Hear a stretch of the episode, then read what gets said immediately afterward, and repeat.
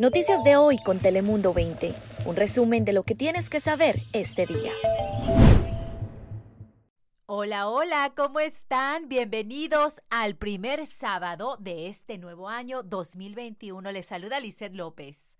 Hola, hola, feliz día. Les saluda Cris Cabezas desde Telemundo 20 y te saluda la meteoróloga Ana Cristina Sánchez. Y esta mañana arrancamos con esa noticia que sigue todavía dando mucho de qué hablar porque por lo menos tres personas resultaron heridas tras el desplome de una plataforma en una fiesta ilegal para la celebración de fin de año. Esto ocurrió dentro de una bodega en una zona industrial en el área de Miramar a pesar de la advertencia de no hacer reuniones, de quedarse en casa y de que seguimos en el nivel púrpura en el condado de San Diego, bastante preocupante. Y es que se estima que en ese lugar se encontraban cerca de 200 personas en esta fiesta, que por cierto los dueños de los negocios adyacentes aseguran que no es la primera vez que se registra este tipo de eventos clandestinos. Y pues en lo que la investigación continúa de todo lo que pasó ahí, pues los organizadores del evento ahora podrían enfrentar cargos e incluso multas por este accidente. Pero en noticias más positivas, pues este nuevo año viene con aumentos en el salario mínimo de California. Y en la ciudad de San Diego, escuchen bien, el pago mínimo por ahora incrementará de 13 a 14 dólares. Pero en el resto del condado los 14 dólares de salario, bueno, pues por el momento solamente aplicará a las compañías que cuentan con 26 empleados o más. Las empresas pequeñas deberán aumentar el sueldo de 12 a 13 dólares la hora. Es una alza del 8% y cada año pues ha incrementado en el estado el salario mínimo al menos un dólar. Eso es algo positivo. Y calculan que llegará a los 15 dólares para el año 2023. Aunque todavía suena que falta un par de años, pues ya saben que el tiempo se pasa rapidito. Y para los empresarios, pues este año les parece un inconveniente el, el aumento de salario por la crisis que han estado atravesando en los últimos meses debido a la pandemia. Pero en general, pues esperemos que este aumento, aunque a lo mejor para muchos no sea una cantidad muy grande, que pueda contribuir a los bolsillos de tantas familias que se han visto afectadas en los últimos meses, sobre todo en el 2020. Así que bienvenido a este aumento, ¿no creen? Para el 2021. Ahora vamos contigo, Ana Cristina, para conocer las temperaturas del día de hoy.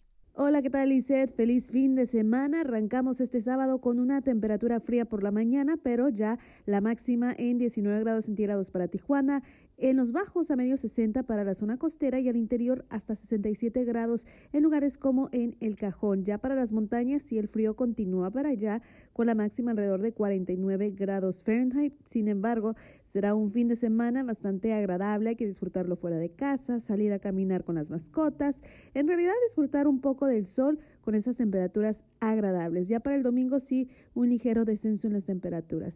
Ahora paso contigo, es cabezas que nos tienes.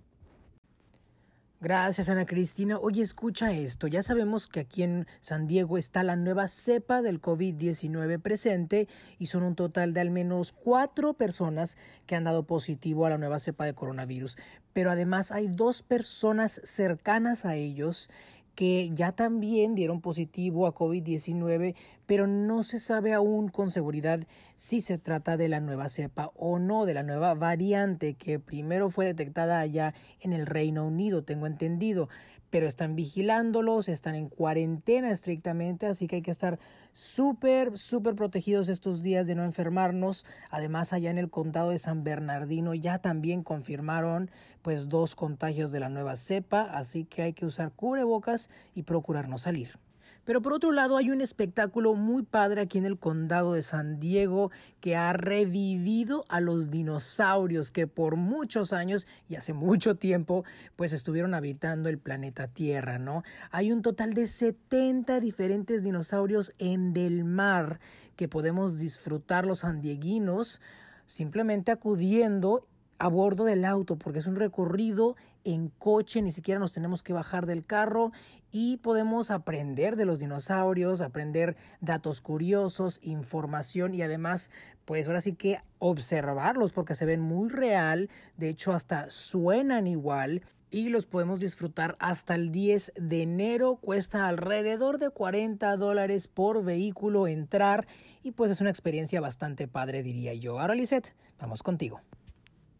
Gracias, Cris. Y ahora hablemos de algo importante también, porque cada vez es más urgente para las personas que son más vulnerables aquí en San Diego que reciban su vacuna contra el coronavirus, como es el caso de los pacientes que viven en las viviendas a largo plazo de veteranos y los trabajadores que los atienden en esos lugares que también se están enfermando. Y es que de acuerdo a la vocera del Departamento de Asuntos para Veteranos de California, aunque han realizado todos los esfuerzos para mantener el número de casos positivos de coronavirus bajo en este tipo de instalaciones, pues de todas maneras les urge que ya se les aplique la vacuna a los pacientes más vulnerables. Y por ejemplo, hablamos con un paciente de una casa para veteranos en la zona de Chulavista que sí se mostró bastante preocupado, sobre todo por el incremento de contagios en el condado de San Diego y dice, pues él comenta que no está joven, que por su edad le preocupa que si le llegara a dar el coronavirus, pues pudiera no sobrevivirlo. Por eso es que es la urgencia de que ya reciban la vacuna en este tipo de centros.